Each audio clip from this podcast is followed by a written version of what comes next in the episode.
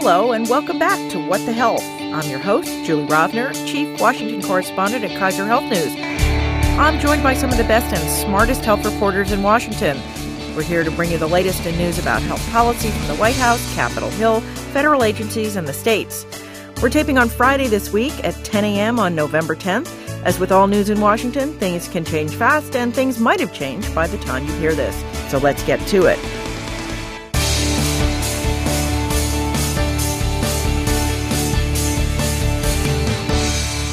Today we're joined by Joanne Kenen of Politico. Good morning, everyone. Sarah Kliff of Vox. Hi, Julie. And Alice Ollstein of Talking Points Memo. Hello. So, lots of health news this week. Let's start with the elections. For an off off year election, there was a fair bit of health news starting in Maine, where voters overwhelmingly approved a referendum to expand the Medicaid program under the Affordable Care Act. But it might not happen, at least not right away. Sarah, you've been looking at this. What is going on? Yeah, so a lot has been going on in Maine. I've been getting very familiar with Maine politics, Maine referendum law, which is not an area I thought I would know.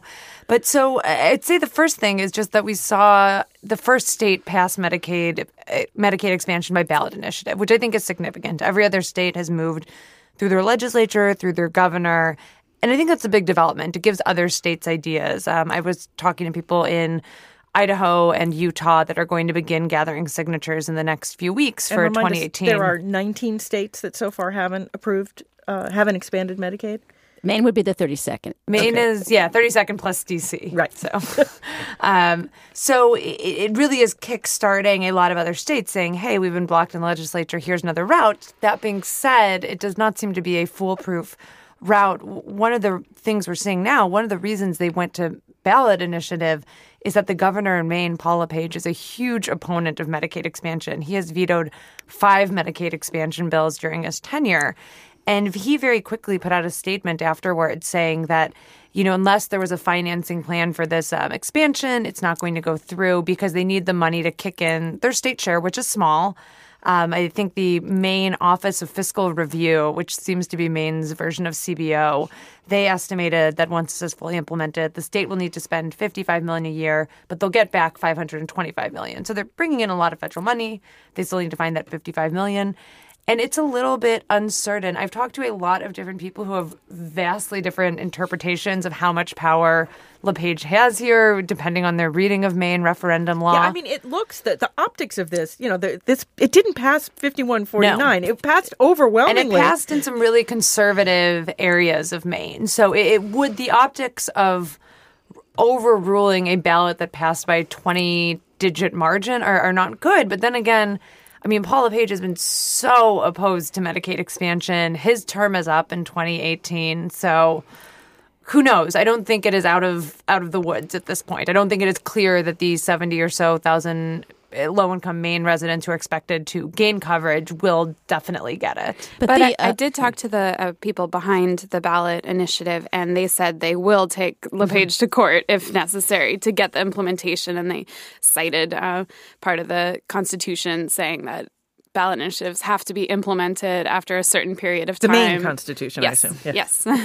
and and uh, sorry. Yes, and so uh, they they say it's it's cut and dried. The governor can try to block it, but it's going to happen eventually. If they have to sue, then so be it. And the Maine legislature, the assembly is Democratic. The state senate has a one seat Senate majority, but there is at least one Republican state senator on the record saying, you know, the the Republicans to, control it by one. Seat. The Republicans control, but the Democrats control the the state house or the state assembly. I think they call it. The Republicans have a one seat majority, but the um, there's at least one on the record saying LePage has to do this, and there are others um, that one of our reporters has talked to.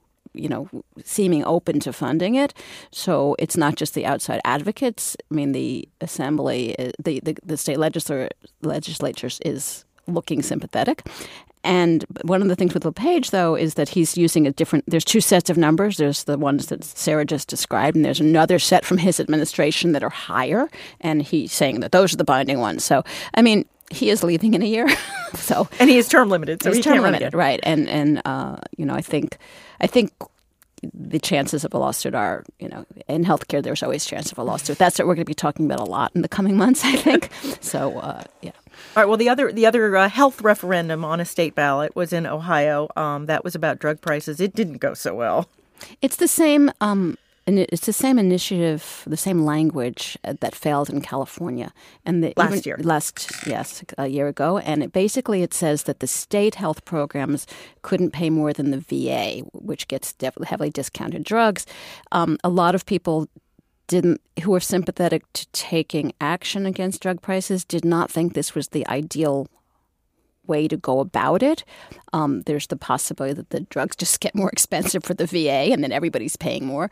Well, also it, the VA doesn't cover every drug. The government does, doesn't cover every drug, and it also doesn't help people who are commercially insured or who get you know health care through their jobs. If even if you did do this in the state program, state workers, Medicaid, whatever, get lower costs, the costs could just get shifted so everybody else's go up. So I was a little, you know, surprised that they stuck with the exact same language. This is something that failed after a big close fight. Pharma did defeat it in California a year ago. California is a way more liberal state than Ohio. So once you, you know, probably, you know, arguably one of the two or three most liberal states in the country. If it failed in California, then you do the exact same thing in a more conservative swing state of Ohio. And then they're saying that they're going to take it to other, try to get the same measure on the ballot next year in, uh, in other states. I forgot which states they're looking at, but I don't necessarily think this is the approach that um, other anti-drug cost people are going to get behind. So, in, in most of the states that had elections, there there were not statewide elections. There were a lot of local elections, um, but it, overall, it looked like it was a very good night for Democrats. Well, also um, Virginia Medicaid. We don't yet know um, if the Democrats took the House in, That's in right. Virginia. And I'll get to that in a yeah. second. Yeah. So, uh, but but uh, overall, in lots of local elections, Long-standing Republican incumbents were ousted, as as Joanne just mentioned, in Virginia, where the there was a, a 17, you know, uh, Democrats needed to pick up 17 seats to take over the Virginia House, and it looks like they're not maybe not going to do that, but it could end up a tie. Um, but my, my bigger question is that overall, Republicans are looking a little nervous going into the 2018 congressional elections. Might this impact health care going forward now or into 2018? Alice, what are you hearing on the Hill? Well, on the Hill, I am uh, hearing the opposite. I am hearing Republican lawmakers doubling down on a strategy to try to repeal Obamacare. Maybe that's just sort of bluster and what they're telling, saying publicly. Maybe privately, they're saying mm, this isn't looking so good for our reelection campaigns, but at least uh, to my face, they are saying that Tuesday's election was about their failure to pass a bill repealing Obamacare and the that repeated failure to produce results didn't specify what results folks seem to want or, or need. Um, but the failure to produce a result at all is what led to the Republican losses. And so they vowed to keep at it into 2018, including um, possibly still always trying to get rid of the individual mandate through the tax bill, which is looking like it might not happen, but they're going to keep saying that they're trying anyways. I think that we clearly are seeing the, the results of the election Tuesday, the Democratic wins on Tuesday, not just in, in the races we've discussed, but in like little small, you know, mayor races and things across the country. It was a you know it was a Democratic night, which is a little mini off year wave. um, I call it the off off year election. right, but so um, I think we're definitely seeing that it's giving impetus to the Republicans to get taxes done. Um, you know, that they there there are a lot of things that they have to fight out, but they really feel they need to show that they've done something. And right now, taxes is what's on the horizon. I think that we'll see healthcare play out. There's going to be a lot of internecine Republican warfare this year. There's already people who are leaving because they don't want to have a primary fight. There's a high number of, of, of incumbent re- retirements. I think we'll see um, a fair number of Republican primaries, and I think you'll see the outside challengers attacking the incumbents for failing to you know, you didn't try hard mm-hmm. enough to, to kill Obamacare. I think that some of the anti Mitch McConnell sentiment we're seeing also comes um, about Obamacare. But also, we, we could also see challengers from the left saying you tried too hard to repeal Obamacare, and that's why yeah, I mean, not notwithstanding uh, the arguments that you know Ed Gillespie and, and Virginia didn't embrace the president enough. Um, the the Virginia exit poll showed that of the people who said that health care was their top issue, seventy seven percent of them voted for the Democrats. And a lot of them said healthcare was their top issue. Yeah, right. More I think than it was anything 40, else, Right. yeah. I think it was something like forty percent. Yeah, although I was uh, pollsters were, were quick to point out that um, this was they were given a constrained list and it didn't include uh, the economy and education things that traditionally you know economy jobs are all usually when those are offered in the list they're always number one. So with with those things not there, healthcare that's normally like number three suddenly becomes number one. But but Sarah, I mean, what do you what do you feel like? I mean, has this changed the atmosphere at all? Um, I mean, you know, you mentioned on Medicaid, there's now other states that haven't expanded that are looking at that. Do you think that this is likely to to, to as Alice said, I mean, you, is this going to make Republicans double down on wanting to do something, or might they have more trouble rounding up those last few reluctant votes? Yeah, so I think there's a few levels you can look at it. So here in DC, I think 2018 becomes a pretty interesting year because that could very well end up being like the last year that you have this unified control of the White House and Congress. If the Democrats are able to take the House, then that becomes a you know real deadline for any action on that. I don't know. I mean, all the bills have been so unpopular that it's really hard for, even though they're saying they want to do it, it just really, I'm sure like their strategists and pollsters must be pulling their hair out saying like you'd be crazy to try and do this again because they pull so poorly. But I think as we've seen, that hasn't been, you know, that hasn't deterred Republicans in the past. You know, they've kept pursuing these healthcare bills even though they pull terribly. So it's it's hard Although to I think the polls do say that Republicans are irritated that they haven't done this. Yeah, it's That's the, it's true. a base. It's still Yeah. a base motivating Yeah. issue. But you know, to win elections, they're going to have to get outside their base. They're going to have to convince the people, you know, uh, people outside of the diehard Trump supporters that they are worthy of election. And I think it is an interesting question for Republican strategists. You know, how much do you value those people who are going to stick with you thick and thin? The people who are angry this hasn't happened, and how much do you want to get? People who are a little less conservative. One other thing I'm interested to watch, just because I, I have always been really interested in watching and reporting on the states, and it looks like the um, legislature in Washington state has flipped Democrat because of um, one race, actually in the tiny Seattle suburb I grew up in, Sammamish, Washington. Awesome. Um, flipped their legislature blue. Um, it looks like Virginia might be a blue legislature. So that could be two states where you'd have unified Democrat government. I'm always interested to see kind of what experiments happen on the state level if they start thinking about something interesting or different, like a Medicaid buy-in or something like that. Um, so I think you you see more experimentation when they're in the states because there's more space to get things done. So that's something else I think um, isn't quite as high profile as Obamacare repeal, but could actually matter. Could actually create new policy. You should point out that the reason we don't know what's happening in the Virginia House yet is because there's four races that are so close they may actually go to a recount. So, uh, so those are, those are still outstanding. And one one more issue on the healthcare bills being so deeply unpopular. Um, Republican lawmakers keep admitting out loud this week that it's really their donors that they're listening to. They keep saying just straight out, "My donors want us to pass this," and so you have this split where um, it, it, it seems based on Tuesday's elections and lots of polls this whole year that. Um, most people do not want this repeal strategy, but the, the big money does. the, the people who actually fund these elections, which is still an issue. All right. Well, you both, uh, Alice and Joanne, you both mentioned the tax bill, um, which is obviously sort of uh, uh, chore number one on Capitol Hill right now. But there are health aspects to the tax bill. What's what's going on? I guess the, the Senate decided to go a different way from the House. Yes, on a couple of key health issues. Um, most interesting to me, um, the Senate did not go after the medical expenses deduction, and the House did. Now, this is something that will heavily impact a very small number of people, but for those small number of people, it's huge. If you are taking care of an aging parent and spending more than 10% of your income on caring for that person's healthcare or yourself, or yeah, you need round the clock care Or a disabled child. or a disabled child or chemo or any, anything that's very expensive and long term. Um, and you could deduct that from your taxes. And under the House bill, you would not be able to. The Senate bill backed away from that.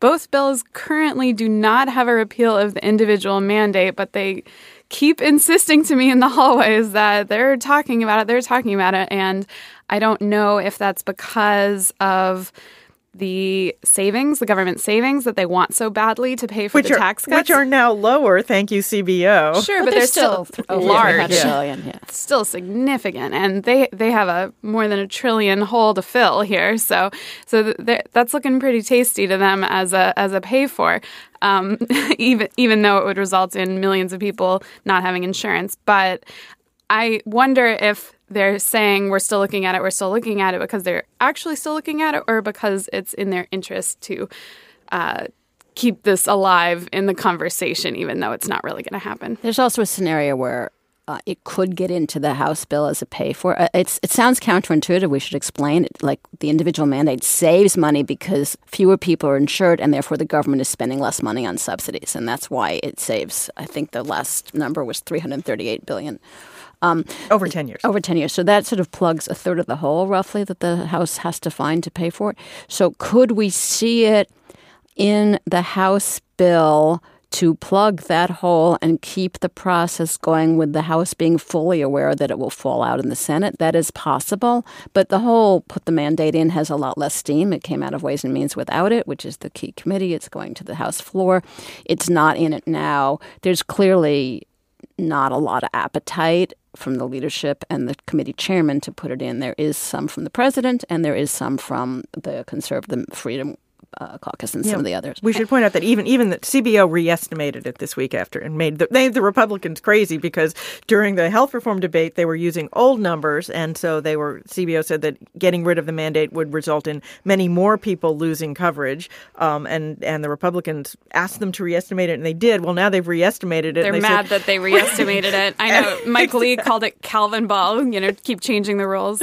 yeah, although they did it because the Republicans asked them to. right. So, they're, right. they're damned if they use old numbers, Right. and they're damned if they So update yeah, their numbers. so now fewer people would end up uninsured, although it's still 13 million, but it also would save less money because fewer Yeah, people but it still saves a lot of money. Yeah, that, I mean, if you're that is a if you're point. Kevin Brady and you're chairman of the Ways and Means Committee, and you need to fill a trillion dollar hole, and you see something that's 338, you know, that's a billion dollars. That's that's attractive. But he's also been very clear publicly and on the record that it makes it really hard to to get it through the Senate, where they can only lose two votes, and it's not just the mandate. There there are a million things in the text Yeah. uh, bill that could could make people fall off the Republican support. And we we did see some reports this week that the president is thinking of just killing the mandate himself um, via executive order, either by massively expanding the uh, hardship exemptions people can claim to get out of it, or just by ordering the IRS not to enforce it. Or we don't really know yet.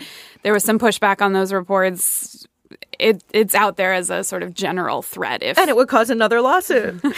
He can't just abolish it because I mean he can't completely just make it go poof. It's not Mm-hmm. here anymore. He can um, change enforcement um, and and enlarge exemptions. To Mm-hmm. yes, be, I, you I think that would be. but the, even the- the- even that the most could legal result in some like we said, serious lawsuits. every week we're here. We're going to say that could lead to a lawsuit, right? But if Congress does it, right, but Congress can't get sixty Yeah. votes for that, Right, exactly. Congress could do it, Mm-hmm. but we'll see. I don't think there's 50 votes in the Senate on Mm-hmm. the tax bill with for other reasons in addition to the mandate.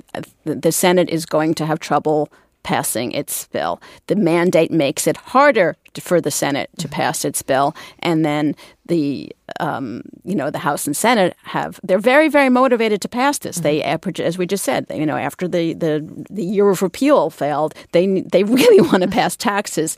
So do they want to make it harder for themselves when there's plenty of hard there already? The Democrats would love it because imagine the headline, right? We we all get those emails. It would say Republicans give uh, take insurance from 13 million people to pay for rich people's tax cut. It would be something like that, a corporation tax cuts. You know, I'm not writing their emails, but we all know we would Yes, see it in our exactly we inbox. It would be something like that. and the closer we get to 2018, the less people are going to want to stick their necks out Mm-hmm. and take a big risk like that.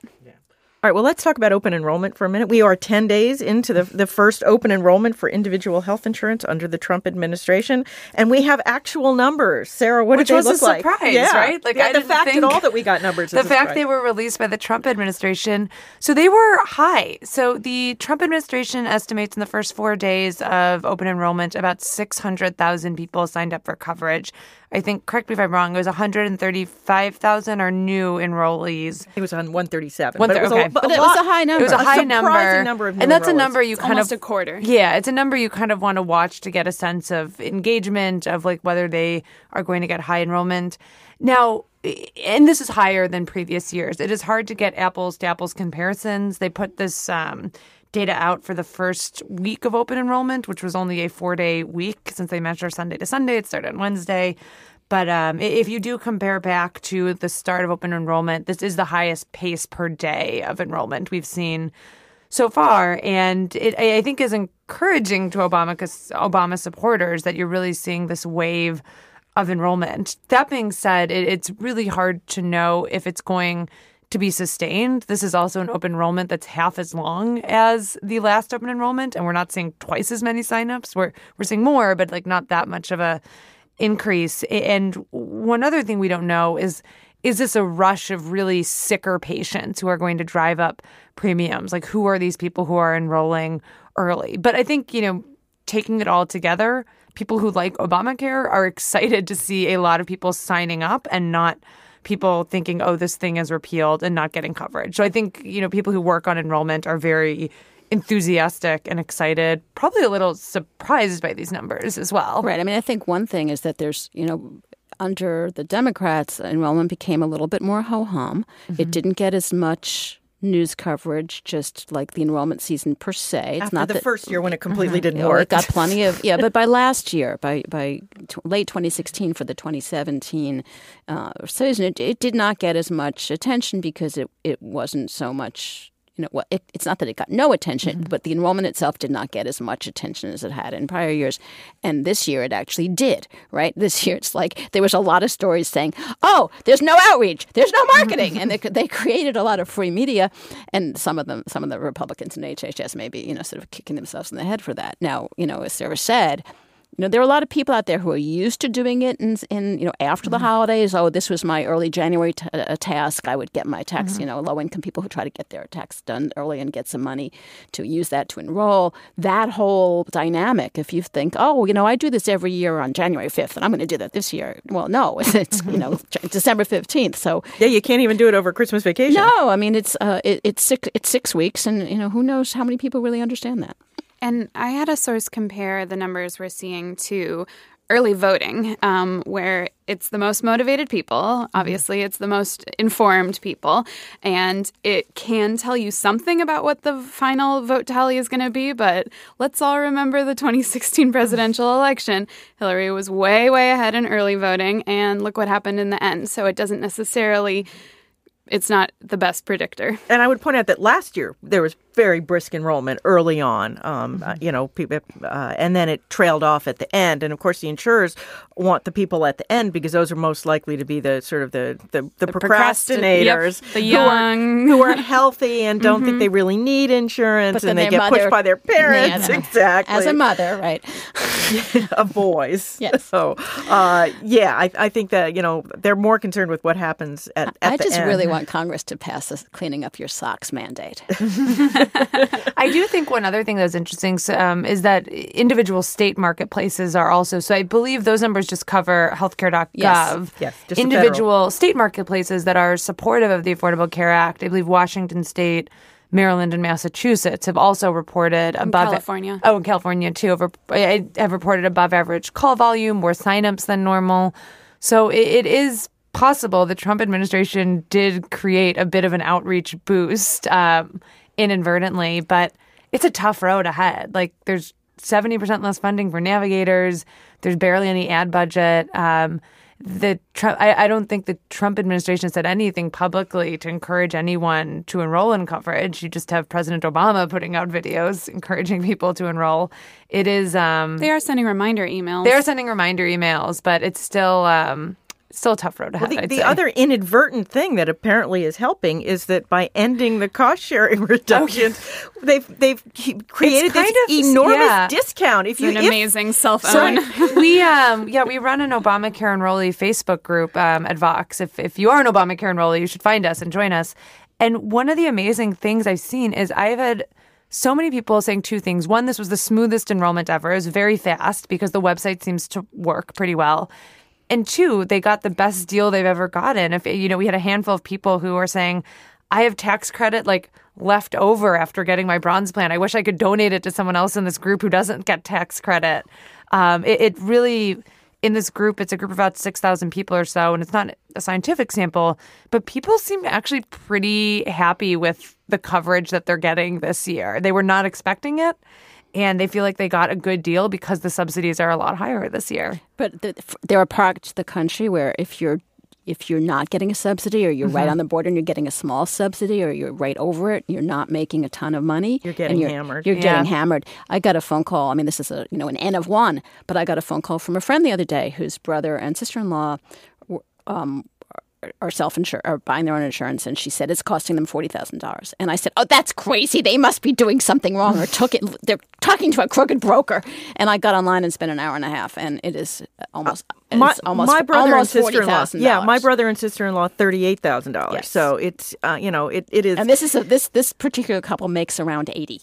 So wow. they're they're facing. I think you know. I told them to call some more brokers and you know keep looking, but I think you know I think the cheapest thing I found for them was like thirty eight. I mean, and that's a real story. And mm-hmm. that you know, is it are there is it you know tens of millions of people? No, it's a single digit number of millions. And people dispute how many, but I don't. Does anyone mm-hmm. have the most recent? Is it five ish? I don't know. I think it was more like seven ish. Yeah, I did a story okay. on this a couple of weeks ago. Right, and but it, it's that's real, and you can't. Mm-hmm. And and you know, supporters of Obamacare correctly point out that if you're in the exchange, it's the sticker price doesn't matter so much that you're getting subsidized. As Sarah pointed out, you can be getting your premiums for free, and but this other population does exist, and the um, all the things we've talked about in the recent weeks about less less. Um, this is this this particular couple is, is is in a county where there's only one insurer, right? One county over, it's cheaper because there's two insurers. So the lack of competition, which has many reasons, including the the uncertainty about the cost sharing this year, um, the cost sharing, so all that. I mean, there are pockets of the country where this is really a problem. And it's actually, I, I, think that the statistic is it's 40% of the people in the who buy their own insurance buy off exchange and don't get any subsidies. Some of whom might actually be eligible and don't know it, but and should be finding that out. I mean, we've, right, but we've, then, we've but encountered that, those N of one stories But too. there's also people in the exchange right. who don't get, get subsidies. subsidies. And as, as, as actually a navigator in Maine told me, you know, it's important if you think your income might fall below that 400% of poverty, you should buy in the exchange because then you can go back and get the tax credit. If you buy off the exchange, you can't. But yes, I'm not, you know, some people are getting great deals this year, but some people are it's also really getting mixed. Hosed. And it's mixed for complicated reasons, including, you know, the cost of healthcare in this country. So there are multiple, there's what's going on in county by county is really, really different. Um, you know, there's a huge, there are people who are getting, you know, who are really protected, and there are people who are really not. So more more news this week from the administration. Uh, CMS Administrator Seema Verma told the National Association of Medicaid Directors that the agency is likely to approve waivers with work requirements for Medicaid recipients. So lawsuit. Yeah, that's the third we've come up with, right? but who's likely to get the first couple of waivers, and what's it going to mean? You, Sarah, I think it's um, Kentucky. Kentucky. right? As first Probably, in line. Yeah. So a number of states, and this is something before she was a Medicare administrator that Seema Verma was very, very supportive of. She was a consultant who worked with a lot of conservative states who wanted to add a work requirement, premiums, possibly drug testing to their Medicaid programs. Now that she is in charge, it, um, it, in a way is not surprising that she's moving in this direction, but it's a huge change for Medicaid. Medicaid has never required people to work for these benefits. It would really be an overhaul of the program. And I don't know if any of you were actually there at the speech on Tuesday, but my understanding from talking to some Medicaid directors who were there is it didn't seem like the right audience to give the particular speech she gave. So she talked about the hollow victory of enrolling people in coverage and the the soft bigotry of um, low expectations of low expectations of not requiring people to work. That it was a you know affront to their dignity. A lot of Medicaid directors just it it really didn't kick things off on the right foot. A lot of them felt like we work so hard to enroll people. We believe this program works. And now you come in here telling us, you know, enrollment doesn't matter and, and this program is, um, you know, a form of bigotry. It, it really didn't seem to know our audience. But I think we could, you know, now that they've kind of laid out their vision, we could see those waivers getting approved. I mean, I think there's about a half dozen or so that have some of these features, like a work requirement type feature. Um, I don't know if they will get enacted. Again, like Joanne said, it seems like there will certainly be someone who files a lawsuit as soon as it is approved. But like eight seconds later. Yeah. But it's um it's really a new, completely different vision for Medicaid than what we saw from the Obama administration. And, and I think we should point out that most of the people who get Medicaid either yes. already work, they can't work, or they're, or they're, caring for someone else. Exactly. There is an exa- there's, there's going to be it, it, mm-hmm. there if this looks like the welfare um, work requirement, there will be exemptions. If if, mm-hmm. if that's what it looks like, and it probably will, from what we know as of now, there are exemptions from people who have small children, and it also does inca- does include job training, certain educational programs, and possibly volunteer work. So it is a job requirement, as Sarah said. It's a break with um, you know the past, it, it doesn't necessarily mean that everybody has to go out and get a forty hour a week job mm-hmm. and leave their two year old at home alone. But or experts... do it, if, and also if they're disabled, they, they would mm-hmm. be yeah. I mean, sure. but it is a huge break with a philosophical and practical break with Medicare. Med, whatever, how many years are we? Fifties, whatever. How many years we are from Medicaid? Fifty two. Fifty two. And years experts do say this would lead to hundreds of thousands of people being excluded from the right. program. So mm-hmm. in, in, that way, it would also be like the welfare reform, right? Right. And uh, there were actually some some Medicaid directors have basically said that that right. it would mm-hmm. that it, they're they're looking at this as a way to and kick some people states off the said program. that in their applications. right, and and the other thing is that you know that if if you're subsidized in the exchange, there's no requirement. Say you're a family with two parents. There's no requirement that you get that both of you mm-hmm. work in order to get your tax credit. I mean that there is if you're there's this funny situation where you could be on Medicaid and um, have to work, and that you know one of you gets a small raise, and you're suddenly at 139% of poverty instead of 138 and you're in the exchange and you don't have to work. I mean there's there's a lot of um, sort of strange things in our healthcare Although system. actually, if you're if we're over 100 percent of poverty, you can get in the exchange. So maybe people right. will will That's move also, to the right. exchange, um, which which might right. But I mean, there's that there's that discrepancy, which actually I don't hear people talk about. But you know, you can you you can be a couple with one only one person working or whatever, or not working at all if you happen to have money, whatever. I mean, there there are um, you know there it's it's not a you know there's some that's an oddity. Well, with all the news, I wanted to talk really quickly about two of the dogs that didn't bark this week. Um, the, so they always have to get a dog. Yes, the, the, the, the, CHIP bill and uh, HHS secretary. We don't we don't have a CHIP bill and we don't have an HHS secretary. Also, what's going on with the CHIP bill? Anything? Uh, not that I've heard. Um, the the House did pass it last week. Yep, that Party was last line. week, and Democrats were not happy about it because of the cuts to Obamacare's uh, public health prevention and prevention fund, deep cuts there, and um, some also some changes to Medicare about high higher income Medicare enrollees and we have not heard a peep in the Senate. No, and they're busy. You know, in the Senate, it's the Finance they're Committee, and they're busy, busy with the tax, tax bill. Although we are hearing a little bit from the states. So I know Colorado, for example, said in about a week they're going to start sending out notices to CHIP families saying, "Hey, this coverage might not exist next year." So I think we're getting very close to the rubber kind of hitting the road in states, not kids necessarily getting kicked off health insurance, but these waves of letters starting to go out, especially in these states who don't have funding past 2018, and I think that might raise the stakes. Or don't have funding past 2017. But, yeah, We're run out at the end of the we'll year. run out yeah. at the start of 2018. I think that might raise the stakes, but I don't know. I'm starting to think like Congress won't act until they literally see a kid kicked off health insurance, well, which is yeah, sad. There's, there's the, the, likely vehicle is still that enormous and growing more mm-hmm. enormous every day. End of year, you know, super Which big. Is due on the eighth. It's right? due on the eighth, and none of us of really December. think it'll be the eighth, right? So, I mean, there's this huge. That's the at this point, it's still the most likely scenario that CHIP gets mm-hmm. tacked onto this omnibus, humongous end of year spending bill. But There's a teeny bill right. There's a itsy bitsy on? chance that um, there could be a supplemental hurricane spending bill, and they could put it on that. I don't think that's likely. I don't think it's impossible. It's not likely. I mean, it just it doesn't feel ripe mm-hmm. yet. So it you know the more likely scenario is you know this it's beyond a christmas tree it's like a christmas tree forest of christmas trees um, uh, uh you know that's still the most likely scenario sometime in, before an hhs leave. secretary who we haven't had what's over a month now right it's um, september 29th I thought it was interesting that the acting secretary gave a speech on the first day of open enrollment right. uh, saying that Obamacare is bad. if you if you uh, want to uh, have a great illustration about the change in administrations, I would point to that. Right. I mean, we do expect it to be uh, Politico, and others have reported that it is likely to be Alex Azar. Um, he is uh, he was an executive at Lilly. He was the uh, president of their North American division until last January. He worked in the Bush two administration. He is a known entity in Washington. He um, you know, he's a conservative who I have heard professional staff at HHS who were there in those days, and it's not like I've talked to dozens, but I mean, th- he's a known entity, and our email boxes are not being flooded with oh my god he's awful. I mean there'll be a you know there'll be a fight. If if it is in fact him and we it could come when trump comes back from asia we could hear this confirmed shortly.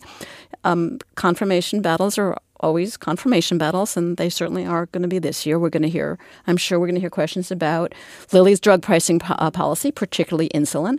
I, I, think we will hear all of that, but I, we're not seeing. And when we reported this a few weeks ago, we were not seeing um, a Democratic gearing up ultra attack machine.